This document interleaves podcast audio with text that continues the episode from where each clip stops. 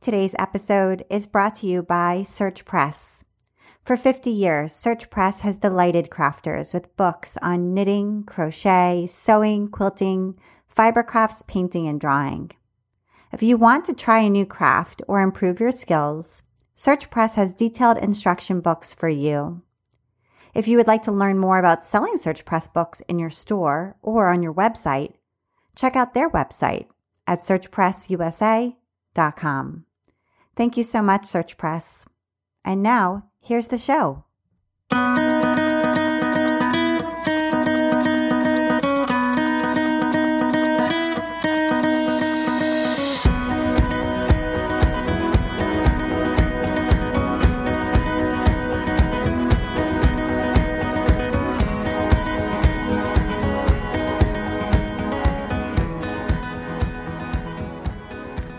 Welcome to episode 177 of the Craft Industry Alliance podcast. I'm Abby Glassenberg. Craft Industry Alliance is a community for craft professionals where you can strengthen your creative business, stay up to date on industry news, and build connections within our supportive trade association.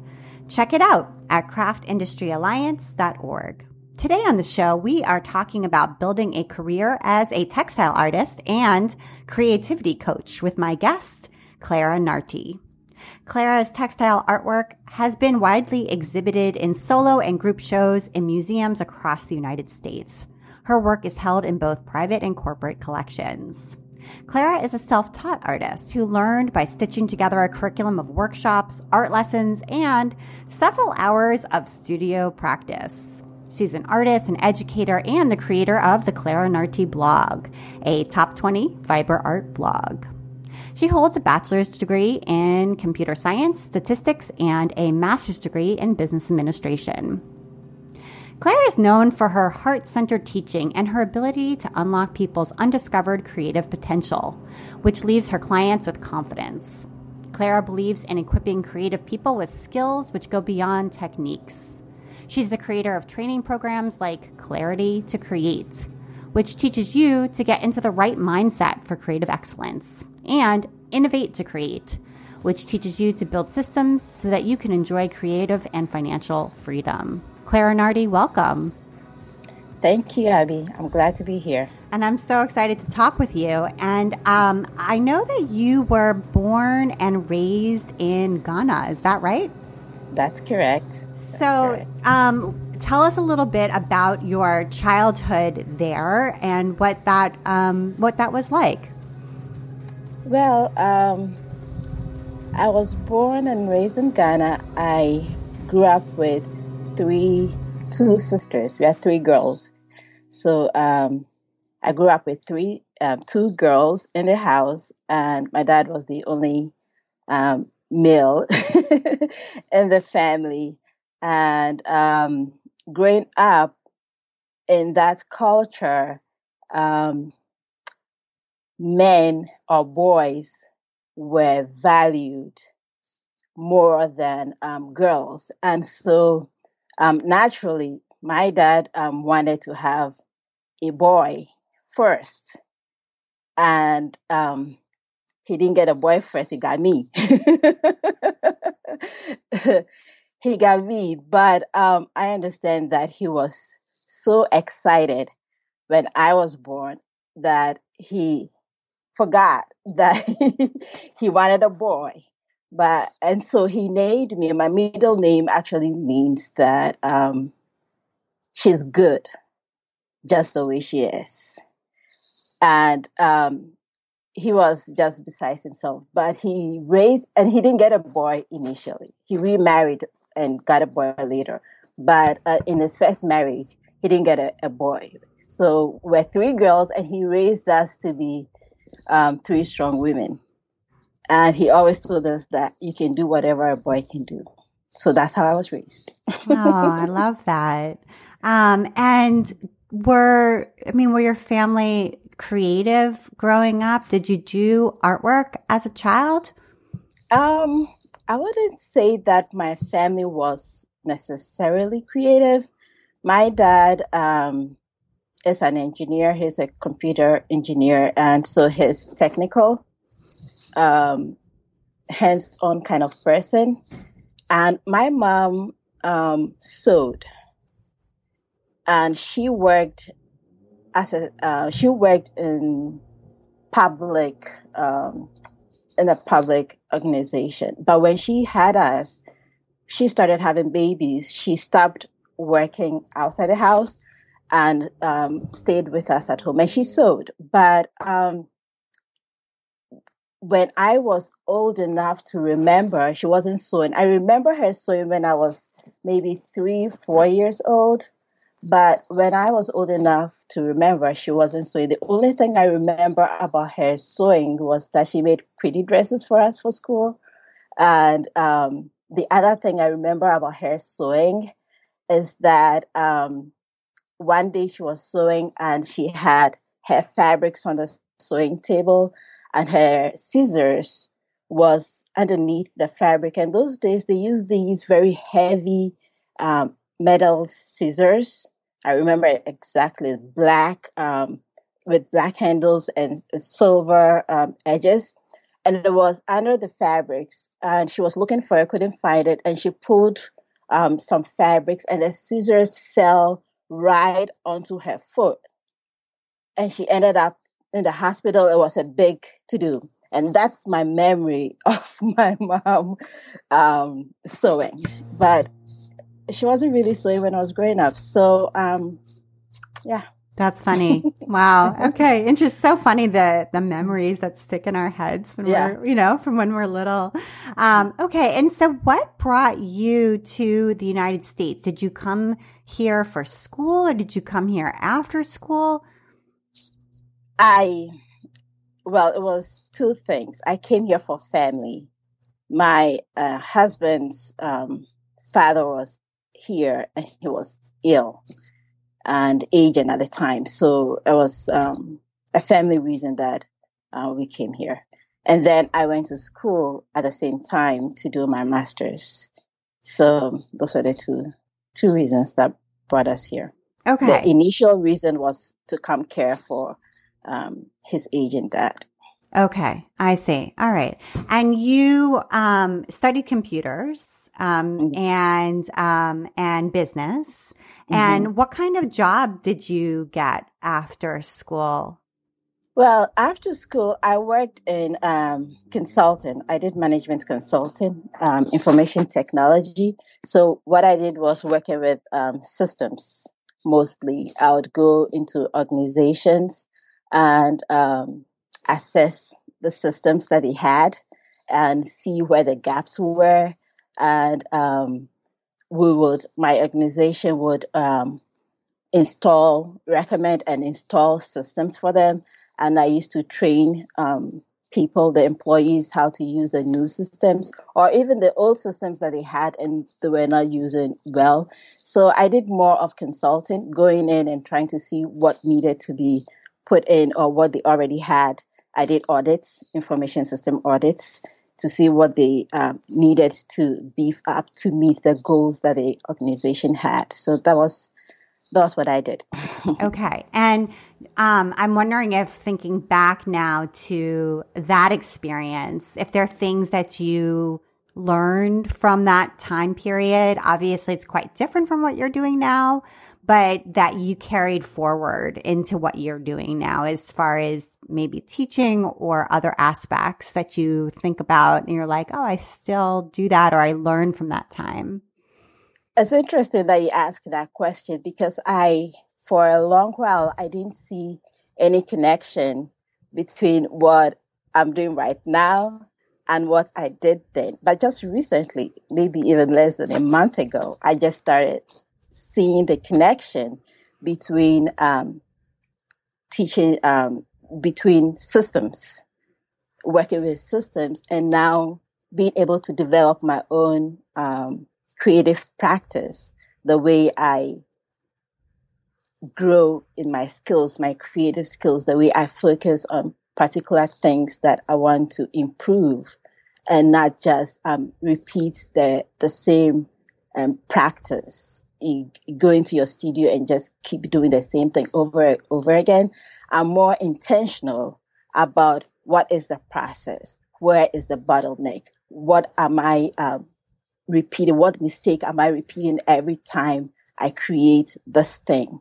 And then focusing on just that, um, that's a bottleneck or that's problem, and then working solely to improve just that little thing in the process. So now I see where um, the connection is, and also I see um, that I am more process focused in a way that it's not it's not really an artistic kind of way of um, thinking because um, there's this thought that artists are uh, are not used to sticking to a structure. They they like to do things whenever they feel like doing it. But I don't believe that's true. I believe that um, artists have the ability to um, stick to a structure. We all stick to a structure. You wake up in the morning, have breakfast. You you have lunch when you're supposed to have lunch. So we are used to structure already. But I think that we buy into that myth because it's the um, dominant um, thought that if you're a creative person, you you do things whenever you feel like doing it. If you don't feel like creating, you don't create it. When you feel like it, you do it. And I don't believe that's true. And if you look at the lives of um, successful creatives, you see that they have routines, they have rituals, they have they wake up in the morning, they are going to have a cup of coffee every morning, you know. So I see that um, systems approach um, working in my creative life. And I think that if you have that balance, it's easier for you to develop your skills faster than if you're just um, doing it whenever you feel like doing it. And how were you first exposed to textile art? Um, it doesn't sound, I mean, your mother sewed, but she sewed dresses mm-hmm. and more practical, you know, garments mm-hmm. and things like that. It sounds like for your family, um, which is quite different from the things that you're making now. And so I'm wondering, did you go to an exhibit or did a friend show you or did you come across a book or how did this come about that you got exposed to textile art and thought that's what I want to make? That's a funny story. Um, I used to work with um, this big consultant firm at the time. It was called one of the big six. And that was um, my dream. I worked with a, another consulting firm that was one of the big six. And then after graduation from um, business school, I got a job with a second big six organization and I was excited about that. But um, the organization got into trouble because of that Enron um, problem. And so that organization went bust and I lost my job. So when I lost my job, I was home. I didn't know what to do. And I felt like this life that I had built for myself, this career that I had worked at all my life was just poof, was just gone. And I was, uh, it was a, a, really tough time for me. I was uh, in a, a very dark place. So, um, backing up, when I was in college, because I'd always loved to do things, I tell people that my superpower is um, organization or making things pretty. I like to make things pretty, and I've always liked to make things pretty. And I think that um, that skill of making things pretty is actually a super skill of being organized. All right. So um, I think that it comes down from trying to put things in order. Okay, so when I was in um, college in Ghana, a friend of mine and I got together and we made um, jewelry. We made custom jewelry pieces, which were really, even if I say so myself, which were really interesting and different from the traditional jewelry at the time and we started a business and we um, what were what college. were they made out of? What what kind of they materials? were made out of um, glass beads and um, some other metals and stuff. And we got the equipment. We just learned it by ourselves. And we had this we, we started a business. We had a label and all of that. But after college everybody wanted to pursue a career and we just let it go all right. because we had grown up with this idea that you cannot survive financially on a creative endeavor. So when uh, we're done with college, we got our jobs, everybody wanted to pursue a stable and career. So we just let it go. All right. So I had that um, doing things with my hands in me already. So when I lost that job and I was home for um, a long while, I started thinking that I wanted to do something with my hands. I wanted to um, do something for myself. So I got myself a heat press. I got myself a heat press and I started embellishing um, t-shirts. I started making banners and all kinds of stuff. And then a family friend who had heard that I was doing this kind of um, work um, came to me and said, um, "Could you make me a hundred pieces of handkerchiefs embellished with some wording that he wanted to um, give out as um, party favors at an event that he was going to have?" And at that point, I knew that the heat press was not the best um, technique to use for that. And I knew that what he was asking for was monogramming and that, um, but then I didn't have a sewing machine. I've never owned a sewing machine. I never owned a sewing machine. So what I did was I went online, researched it. How much does it cost to um, do monogramming? And I I gave him an invoice and I told him that that's how much it's going to cost to do a hundred pieces of uh, handkerchiefs for you. And he was game. He paid me upfront. My mom gave me a gift. I added it to it and I got myself my first sewing machine. I did the job, delivered it. He was extremely happy with it. But then after that, I had a sewing machine that I didn't know what to do with. So that's how I started looking into what can I do with a sewing machine apart from making clothes and mending stuff because I didn't want to do that. And so I, I was on the internet, I was on YouTube, I was on Pinterest, and that's how I discovered textile art. Oh, wow. That's so fascinating. So, um, when you were looking around at possible projects, um, was there a particular website or artist whose work inspired you? I'm wondering what you found first or whose work you found that piqued your interest to start. I mean, what you ended up really making were quilts, you know, in a way, and, and they're, they're, they're quilts basically. Um, and so, and so whose work sort of made you think quilts? Um, when I looked, the the works that really attracted me were um, the bright and colorful ones. And I didn't know what a quilt was because I grew up in a warm tropic country. So um, I didn't really uh, have a sense of quilting. So I didn't see them as quilts. I saw them as art. I saw them as beautiful pieces of artwork that I could do with my sewing machine. And it's funny when I was home and I had access to a sewing machine. The one thing I remember doing was actually a quilt now that I know what a quilt is. but it was a patchwork of um, leftover fabrics that I had put together to make a bedspread or a bed covering. All right, but it didn't have that um, what you call a real quilt now.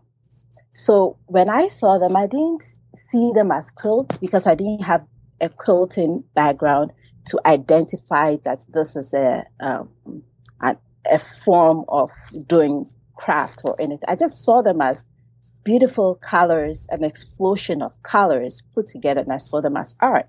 And I think that is um, one of the reasons why my work is so colorful because I see it as um, a combination of colors. I don't see it as a bed something you use for the a bed, right? And uh, I remember that I love Carol Fowler Gentry's work.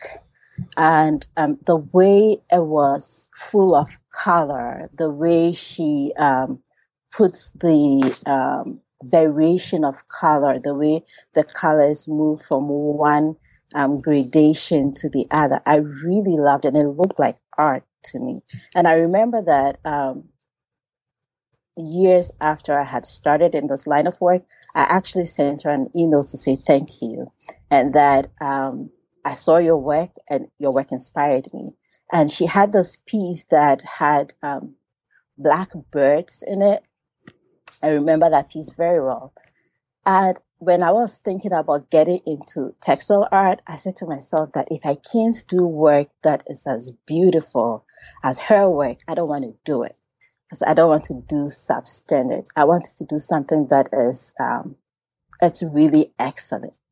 And I remember that when I had that thought in the night, the following morning, I woke up and as I went out of the house, I saw this flock of blackbirds in the sky.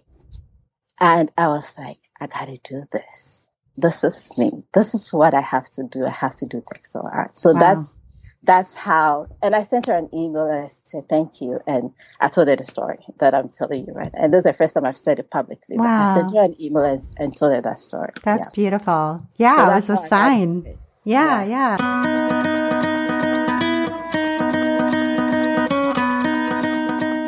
I want to take a minute now to talk about our sponsor, Search Press USA. While many of us are feeling stuck at home and isolated during this time, the community of crafters has grown and developed worldwide.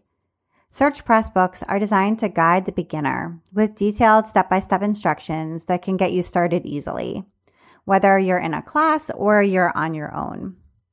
Their hottest new books are these transfer collections. With transfers, you can pick your fabric or material and then you transfer the designs with a hot iron. The reusable transfer books give you a few ideas to start and then you bring the creative force. They are super cool. These books are stunning collected works available as transfers from outstanding artists such as Trish Burr and Karina Envoldsen-Harris, as well as historical collections from the prestigious Embroiderers Guild and the Kew Botanical Gardens. In the changing world of craft businesses, Search Press is here to support you with virtual learning and association with their outstanding books. Many of their authors and artists are doing web-based teaching and training and this is making the art and craft world seem smaller and more connected. From painting to crochet, their authors have developed virtual classrooms that bring the community right to you. In addition to holding events on social media and YouTube, their authors can offer demos and short sessions on a custom basis. So if you would like more information on SearchPress authors or would like to arrange a craft demo for your store, please contact Search Press North America through their website, searchpressusa.com. And you can also visit them at the virtual Sheep and Wool Festival that's coming up in October.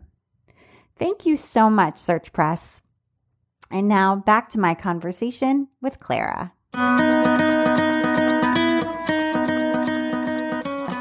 So, um, and I know you joined SAQA, the Studio Art Quilt Associates, and um, I loved you had a post on your blog about feedback and about understanding. It might it might have been a, a, a YouTube video. I can't remember now, but it was about yeah, it was a post. Okay, and it's about um, accepting feedback and being able to take it in and um, understand it and use it. And, and I know, I mean, from experience, it's hard sometimes to hear feedback, right? Especially when, you know, we get precious sometimes about our own work, mm-hmm. you know, and, um, and sometimes somebody will say to us, Oh, well, this part here needs to be changed. And that's the part you like the best. And sometimes, you know, or something like that. And, um, and you were talking about how you, um, you were able to accentuate the areas of strength and then the, the areas where you needed work, you were able to really focus on and work on. And maybe that goes back to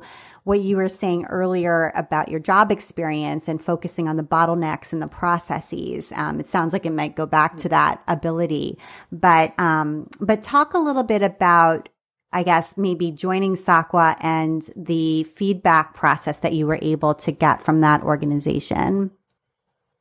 Yes, I think that um, as creatives, we need a network of like minded people. I always say that business people have business networks, um, engineers have engineering networks. Everyone needs a network of like minded people who can understand you and understand the way that you think and the way that you work. And so I find that um, joining a professional organization is necessary for growth. If you want to grow, if you really want to grow, you should um, affiliate yourself with a, a, professional organization. So I joined SAQA um, maybe the first year that I started creating because I knew that I needed that support. I joined SAQA and then I joined my um, my state's uh, association of women artists. So those were the two um, professional organizations that I joined. And with SAQA, what I uh, did was initially I wasn't bold enough to share my work but um, I watched and I looked at other people sharing their work.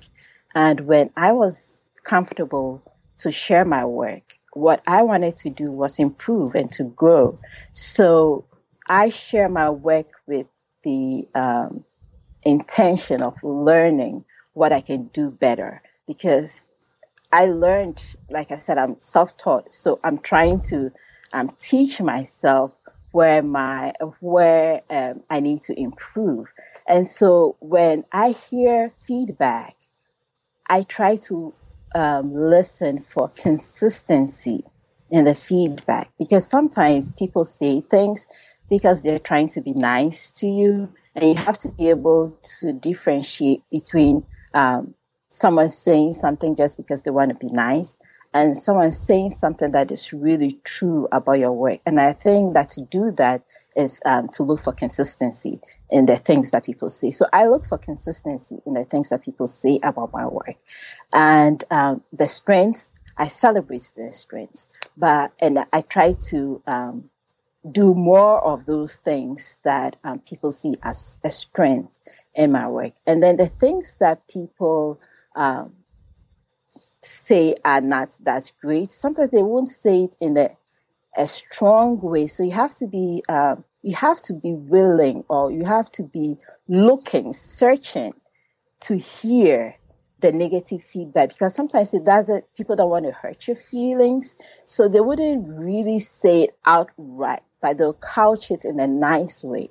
And you have to be able to distill that information and realize that, well, what she's actually trying to tell you is that that stitching line is not that great. All right. So what I do is that I have this, I call it amp and uh, imp system where I amplify my strengths and then I improve on my weaknesses. And I think um, you can use feedback in a very powerful way to grow. Yeah. Because when you start, you have this vision in your mind of where you want to get to. But um, between that vision of where you want to get to and the um, your competency, there is a gap. And so, for you to be competent enough to get to that vision, needs to be there needs to be growth. And for you to grow, you have to be uh, willing to accept um, things that are not always nice to hear. And I feel like your work really took off maybe when you started creating portraits. Um, yeah, you're right. and I just think your portraits are incredible. And, um, I wondered if you could first explain a little bit about the process because it looks to me like you're drawing them digitally, maybe on a tablet or, um, something like that. Um, and is it, are you using Procreate? Are you using a different program? Um, so sort of talk about that first. And then are they printed on fabric and, and how are you getting that piece done? If you don't mind explaining how that's done. And then the strength, which is what you were talking about, amplifying your strength is really in the stitching, um, and using that surface pattern of stitching on top to create design. Um, so anyway, if you can talk a little bit about your process, I think it's so fascinating. Yeah, so um, I started um, by, I always felt like doing portraits was the ultimate goal for me, but I I didn't have the skill to do portraits, and so I I usually challenge myself to do things. So I'll have like a, a, a three month challenge to do something or um, a 52 week challenge to do something. And I started by keeping a sketchbook so that I had the small sketchbook with me. And I always tell my uh, blog readers that I, wherever I go and I have a few minutes, I pull the sketchbook out and I sit and I start drawing. I go to my kids' um, games and I'm drawing. I'm waiting in a car to pick somebody up. I'm drawing. I, whatever time I get because it's hard to actually carve out time and say that this is my drawing time. So I use whatever time I get. But what I realized was that after a while, I wanted to draw bigger. And carrying this big notepad with me everywhere was not possible. So it means I wasn't doing a lot of sketching, as much sketching as um, I needed to do to be able to grow my skills. And I've had an iPad for a very long time but I never really used my iPad for creating artwork. I would use it to do other stuff. All right. And then, um, not too long ago, maybe somewhere last year, I bought a new iPad because my, my iPad was the, one of the um, original ones. So I bought a newer iPad and, um, I wasn't thinking of still I still didn't think of it as uh, using it to create artwork. I thought I'll fit, maybe I would sketch sometimes in it, but even that I wasn't doing until my daughter got me an Apple Pencil. And what happened was that I had gone, like I said, I sketch wherever I get a chance to sketch. So I had gone to the Apple store with my son to fix his, uh, his computer, his laptop, and I was sketching in a, a book. And these Apple reps came around watching me sketch and they were all like very excited about it. And then one of these guys said to me, you should actually get an Apple pencil. So he went with me while we were waiting for my uh, son to be attended to. He went to me and did a whole demo for me on how to use an Apple pencil to draw. And I sketched there in the store right? But I was thinking, oh, he's a sales guy. He just wants me to buy an Apple pencil, you know. So I didn't really think about it. But my daughter got me an Apple pencil later on. And when she did, it just opened a whole new world to me. Now I didn't have to carry um, a large uh, sketchbook with me wherever I went. And I, I found out that I was sketching more. I was doing more practice with my um, with my iPad. And so I started becoming trying portraits. I started becoming good. I spent a lot of time learning how to sketch the eye. And I spent a lot of time learning how to sketch the other facial features. But I didn't feel like I was good enough to put the eye, the nose, the lips together to create um, a good looking face. But one day I was sketching and somebody saw it on the iPad and the the guy was like, if you put that on canvas, I'll buy it.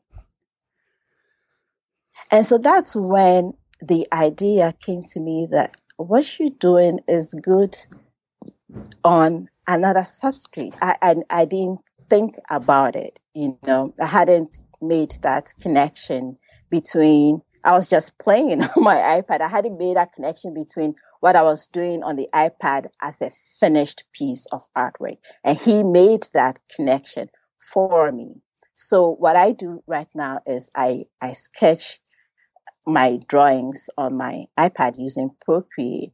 And then um, I create the patterns in a different um, app. I use, uh, I go into Illustrator, Adobe Illustrator to make patterns for the clothes. So it's like a two step process. I draw the, um, the person, the skin tones, and then I go into Illustrator to create patterns for their clothing and then come and put the clothing back on them. And then I send it out um, to be commercially printed on fabric and wait for it to come back to me. And when it comes back to me, that's when I'd add texture to it using my sewing machine. And when I'm drawing, I usually don't um, try to think ahead of what um, stitching I'm going to do on the fabric. So that is like a second process, a whole different process when I get the um, the printed fabric back. Now I have to think about how am I going to bring this alive? How am I going to add details to it? How sometimes I have to add um, fabric collage to it. Like I have to change certain things that I did in the drawing that I, I don't like anymore or I think I can improve. So that is a, a separate um, process. So I'm creating the art, which can be printed onto anything really. It could be printed onto paper, it could be printed onto, uh, it can be printed onto anything and sold as a finished piece of artwork, right? But um, I take it a step further and add texture to it by um, stitching it. And I'd love if you could talk about two pieces in particular. One is a series, um, and this is a series that focuses on black hair. Mm-hmm. And I mm-hmm. think it's called Black Crowns. Um, correct yes. me if I'm wrong. And um, the stitching is just incredible. And um, you tell this story of um, of always straightening your hair, and mm-hmm. then I think you were you were visiting um, schools with your son and met this mm-hmm. woman. And I'll let you tell the story of of what that encounter meant to you, and then um, and then this series of quilts that you created, um, sort of inspired by that because it's really, really beautiful. Thank you. So, um, yes, like you said, I was doing um, school visits with my daughter. Actually. Oh, I'm sorry, it was with your daughter. Yeah, with my daughter, and um, we were in the waiting room waiting for her. She was waiting her turn to do her interview, and there was this other lady with her child in the waiting room, and she had this beautiful beautiful natural hairstyle that I I wish that I could wear, but I didn't have the courage to um, to wear my hair natural because I I had always straightened my hair. I had always had a, a straight perm, and I knew how to care for my hair that way. But I didn't know, and I didn't think that I had the skills to care for my natural hair. And I was, although I wanted to, I was concerned that I would not be able to. So when I saw this woman, she had this simple, just simple, she had her hair in a bun. That was it. It wasn't like any fancy um, hairstyle. She just had it in a bun on top of her head like that. But she looked pretty, just the way it was. So I'm not a person that easily goes up to people to talk to them, but I I went up to her and I said, I love your hair. I love the way you're wearing your hair. I wish I were confident enough to, you know, just cut off my uh, straight perm and grow my hair back natural and wear it natural. And she was so nice to me. And she said, You can do it. You can do it. And she just walked me through the process of growing my hair and caring for my hair and what kind of um, moisturizers I should use and how to, she gave me her, her phone number. She went home, looked at her, the products she uses. She took pictures and sent me a text with the pictures in it. She was so nice to me. I can't remember her name. I have her in my contact. If I could remember her name, I, I would be able to pull it up but I can't remember her name, and I wish I could just let her know the series of works that have um, evolved from that um, chance encounter. So yeah, and that is your signature hairstyle now. You wear your hair yes. that way and it is very mm-hmm. beautiful. Mm-hmm. And so, um, so talk a little bit about the, the quilts that it did inspire, um, and, and what they're like. Yeah. So they are, my work is usually very colorful because I grew up with a lot of color around me.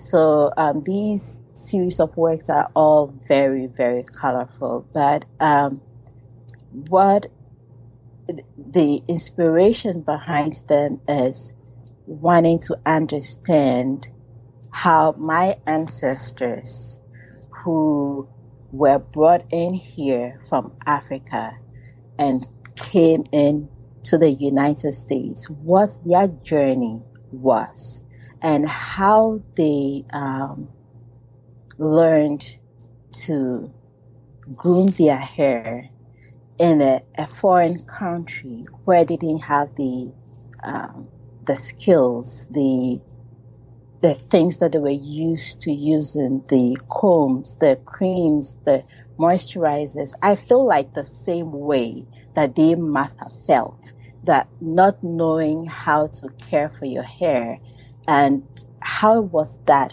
feeling? How did they grow? How did they evolve? How have how has the um, the hairstyles that they knew before they came here, how has that um, evolved into the current styles that their descendants now wear, and what is the story, the cultural significance of hair in the um, black society. So that's what that series of work is about. And that's how I started this series and it's gone in so many different directions. and we'll post the link so people can take a look because they're really beautiful. And then the other one that I was hoping you might talk a little bit about is an incredible quilt um, that you created called Char- Charleena Lyles. Mm-hmm. Um, and I think this one began from a block that you were assigned mm-hmm. um, as part of a, a, collaboration with the Social Justice Sewing Academy. Um, and it grew into this piece that is now going to be or is part of a show um, at the Textile Center in Minnesota. Um, and it is just incredible and incredibly moving. Um, so I wondered if you would talk about that one as well. Yeah, so um, like you said, that started as just contributing a block. Um, I think the block was a 12 by 12, a small block of work. And the story is about this young woman who um, has mental issues or had mental issues. And she, um, she had called the police to report a burglary that she thought had occurred in her apartment and um, when the police came, somehow during that interaction, um, they said she pulled out a knife or a pair of scissors, something. She had something on her, and they shot her. They shot her seven times. She had little kids in the apartment, and she was killed right there in the apartment. And when I read that story, when when I signed up for the cold block, all they gave me was the name and um, I think the city and her age. That was it. And I had to go research and find out what the story was. And as I, I kept researching and reading and watching the videos, it just, even till today, talking about it gives me chills. It just broke my heart. As a mother, um, I I can't. I just yeah, and a human being. Yeah, yeah. Those kids, those yeah, kids. I, I just know. think about those kids. The yeah. gunshots ringing in their mind for years, for the rest of their lives. No, I I yeah.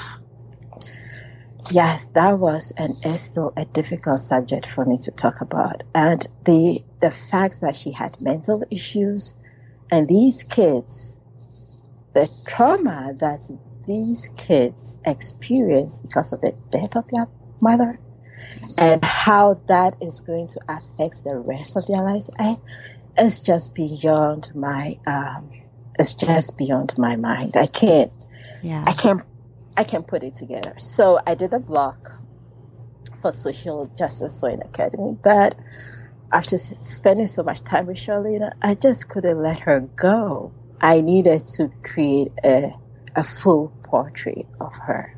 So I did create a full portrait of um, Charlene. And when I did, it just so happens that I saw this call for entry for yeah. this other show. It just happened around the same time. And I had it when I saw it, I hadn't even received the um, fabric back from printing. And I didn't think that I had enough time to get it back and finish it and, and put it in. But I knew that it was the right show for this piece of work and I had to put it into that show.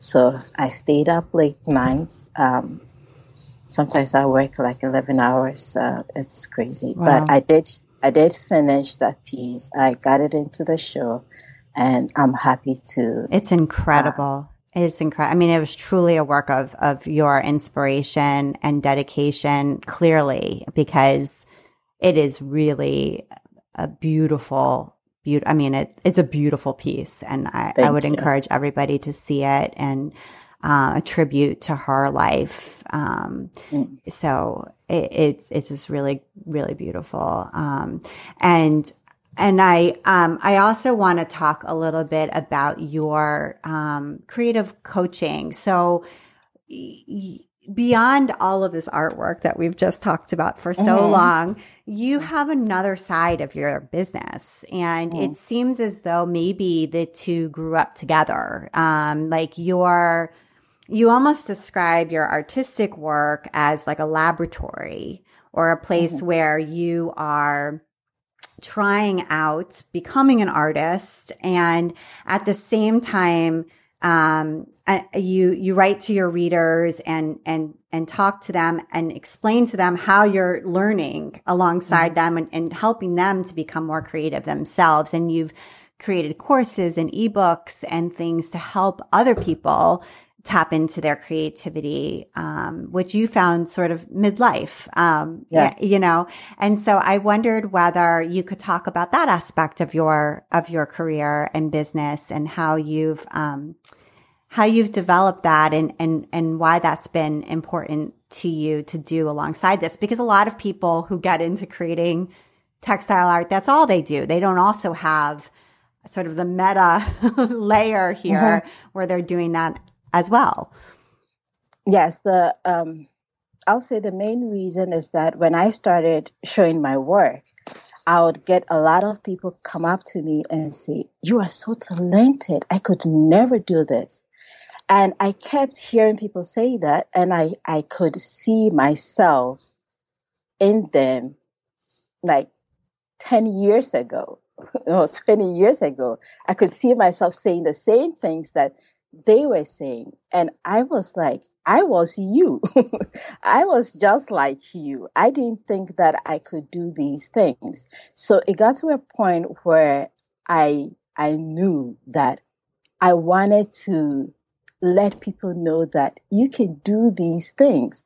And some of us have even have um, ideas that we are able to do these things, but we, we are not confident enough or we haven't been encouraged or the society because of the society in which we live in and the way we look at creativity as a side thing like a um, a hobby that you do and it cannot be the main thing that you do. There's all this um, mindset thing that comes with being a creative and there are lots of creative people walking around today who could do more with their creative skills if only somebody would sit them down and say, Hey, listen to me, develop the skill that you have, and you'll be so happy that you did. It will bring you so much joy. And um, that is what I do with coaching. I, I feel like when I discovered my creative skills, it was almost like, uh, it was almost like I was scared. I was like, oh my gosh, there's so many people out there who have these skills. and they have no idea. Just like I had no idea, they have no idea. And I feel like I have to go out there and tell people that you can do this. You can do this. If you really want to, you just need someone to help you through the process and you can do it. So that's what my coaching is about. And then I got to a point where I realized that you can get people to realize what their potential is, but people need to live, right? People need to be able to take care of the stuff that they need to take care of. And if they are going to spend so much time developing their creative skills and taking time away from other stuff in their life, they have to find a way to make this uh, pay for itself. So it's not, it's, there's a financial um, decision that has to be made concerning and developing your skills beyond the hobby level. And you, you can't just tell people that develop your skills. You have to show them how that will work for them. And I get people coming to me all the time and saying, if I could only pay for my supplies, if I could just find a way of paying for my supplies. All right. So it evolved from just showing people that, hey, you have potential, um, develop your creative skills to you have potential, develop your creative skills. And if you really want this to be the main thing that you do, this is how to um, do it. Put in systems and other things that will support you to be able to make this a lifestyle. So that's what coaching, my coaching is all about. I know there's a lot of um, workshops on techniques and stuff. So I feel like my um, my tribe, my group of people get that um, to be able to develop that part of their their um, creative life, uh, and I feel like this is the part where I can help them um, make it a whole, um, complete creative life. And you're very good at blogging. Oh, and, you know, there's a lot of people out there who have a blog or they start a blog and they don't keep their blog up. Um, you know, they, they last updated it seven months ago mm-hmm. and, mm-hmm. um, it's kind of stale or they just find blogging to be overwhelming. And, um, you write you know, you start your posts with dear creative friends and you um, get a lot of comments. You know, people will argue now, nobody comments on blogs anymore, but you've got, you know, 12 comments on this post and many, you know, you, you're consistently getting comments from your community. You respond to, to your comments. And so, um, your blog is alive and well. And I wondered whether you could talk a little bit about how you do that and, and tips you might have for those out there who are aspiring to be better bloggers? I think that uh, blogging is consistency. If you uh, are consistent, you would you would get into a groove. And I think it's not only blogging, even creating. If you are consistent, you get into a groove, and um, you feel like you are missing something if you don't do it. And I feel like if you want to blog and do it for a long time, you have to be authentic. Because if you try to be something in your blog, after a while, you can't do it anymore because it's not you. So use your natural voice. Say the things that are uh, are important to you. Say the things that are going on on a daily basis in your life, but not about you because I see that um, a lot of people struggle with blogging because they want to talk about um, just the things that are important to them, but doesn't have an appeal to an audience. All right. If you start that way, you talk about just um, what you eating, what um, your pets are doing, and it doesn't have an appeal beyond you, then um, nobody will be interested in it. But think about what you're going through and how it applies to somebody else's life and how it can help somebody else. And that would be a good way to um, blog and also be consistent. Put out like a timetable for yourself. If you can do it once every two weeks, then do once every two weeks. If you can do once a month, do once a month and be consistent with it. When I started blogging, I couldn't write 300 words. I couldn't write 300 words per a post. And I had this um, app on my blog that said the minimum I should write was 300. And I struggled to write 300 words. And when I got to 300 words, I was like, yay!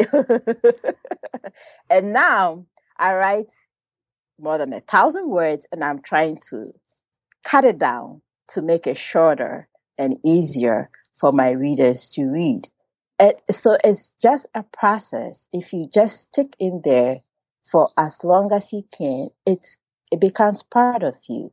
And what I do is I write ideas out in my on my phone. I'm going about my day and something happens. I'm like, oh, I want to tell my creative friends about this. And so I, I write it out. So I have a list of blog topics on my notepad in my phone. So when I go sit down, sometimes I used to do just the titles, but then if I have a long list of titles and I go back and I start from the top of the title list, sometimes I can't get the words because then I have probably forgotten exactly what prompted that topic. So now what I do is I write a gist of what I'm thinking about when that topic came to mind. So maybe I write a paragraph or so, just enough for for me to be able to um, go off of it when I sit down to write. And I, I think that um, those are the things that have, have helped me. Those are the things that, and then you, you listen like feedback. I always say feedback. You listen and watch the things that um, people are interested in. If people are not interested in those kind of topics, then I stop writing about those and I do more of the, the ones that get um, um, feed uh, communication on, you get um, responses on. And I also write a newsletter, and my newsletter is very private. I I write like I used to have a pen pal when I was growing up. I write my newsletters like I'm writing to my pen pal. I, it's very private. I tell my um, newsletter readers what I'm struggling with, what's going on in my house with my family, and then I introduce them to the blog post for the week, and then I ask them to go read that. So the blog is like public, and the newsletter is my private uh, communication with my creative friends. And do you find that the newsletter is driving traffic to the blog posts? It does. It does. And um, my newsletter readers um, sometimes don't uh, comment on the blogs, which is not great. They actually hit reply. but they have and, that relationship with you anyway. Yeah. So it's okay. Yeah, yeah. yeah. They would rather reply and talk to me through email, but that's okay. Yeah, either way, it's okay. Yeah, yeah. yeah. Um, and so, Clara, can you tell us um, before we get to your recommendations about some things that you have coming up for you? Yes, I'm working on an art kit. I call it an art kit that is um, a printable bundle of creative joy. um, they are going to be printables, and in each um, pack, when you receive each pack, there would be a, a coloring page, and there will be two projects a, a paper collage and a fabric collage. And I have templates, I have guides in there. So you just download it. You don't have to wait for it to arrive. You just download it print it off and you have the guides and you can create um, variations of some of the artworks that have created. So that is in the works. That will come out very soon. And then I'm working on a course, an online course that would um, teach people how to create processes and systems to grow your creative practice and also to get into a financial situation that can support that creative uh, practice. Oh, wonderful. That sounds terrific. Both of those things sound terrific. Um, and, and people should go to claranartey.com and check those things out for sure.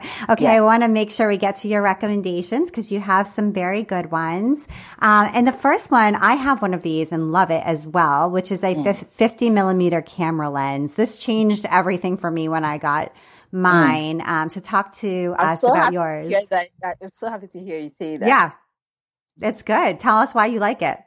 Yes, exactly. I, I had always used a zoom lens and, um, I, I thought that the zoom lens was a thing until, um, but I like, um, taking pictures. I love taking pictures. I've always loved taking pictures. I remember my earliest memory of a camera was around my dad's neck. Uh, he used to be a, a, traveler. He used to travel for work a lot. And whenever he came back, he had a, a camera around his neck with all the pictures that he had taken on his travels. So I've always loved um, taking pictures. But when I started um, taking pictures, I, I was introduced to a zoom lens. So that's what I had used for years. And then um, somehow I think I read it somewhere, maybe on a blog or something, about the 50 millimeter um, lens, and I bought one. And it was a learning curve because I was used to zooming in to get details, and this was a fixed lens.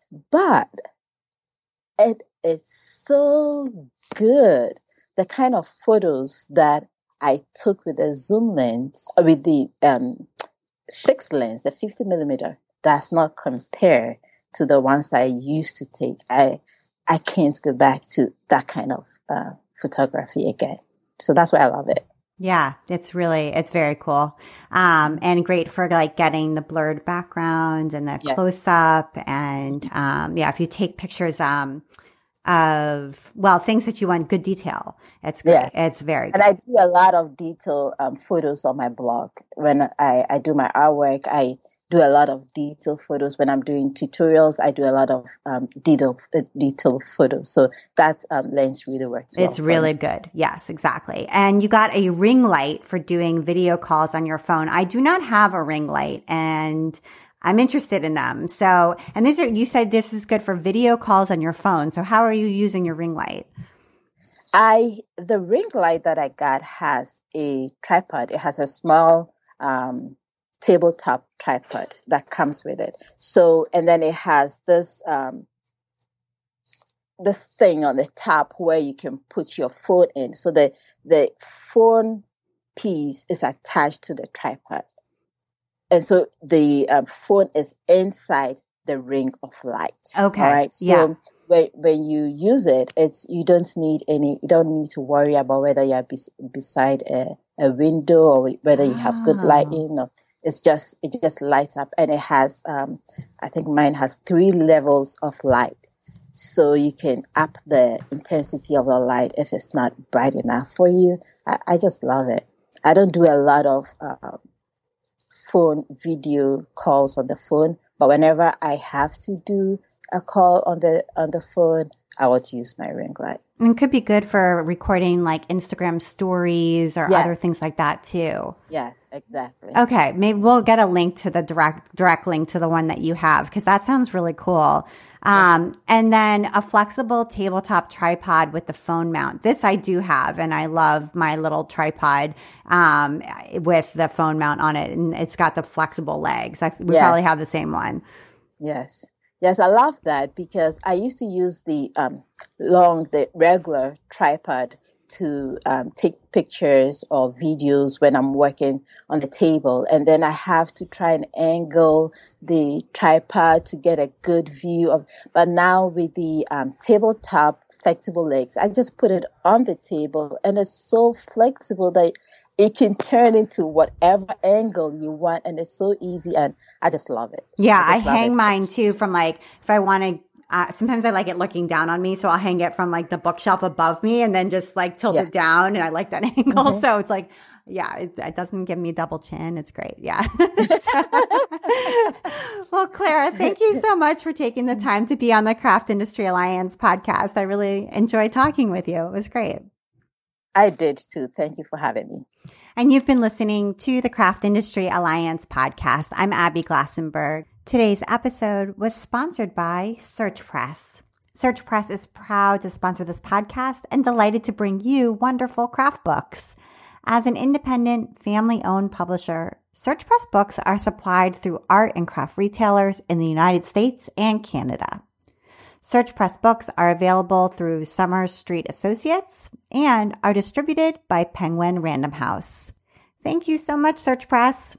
Craft Industry Alliance is a community for craft professionals. And when you become a member of Craft Industry Alliance, you get in-depth coverage of craft industry news, the opportunity to connect with fellow professionals for advice and support, and access to an educational library filled with ideas, tools, and resources to help you as you build your business. Join us at craftindustryalliance.org. Thank you so much, and I'll see you next time.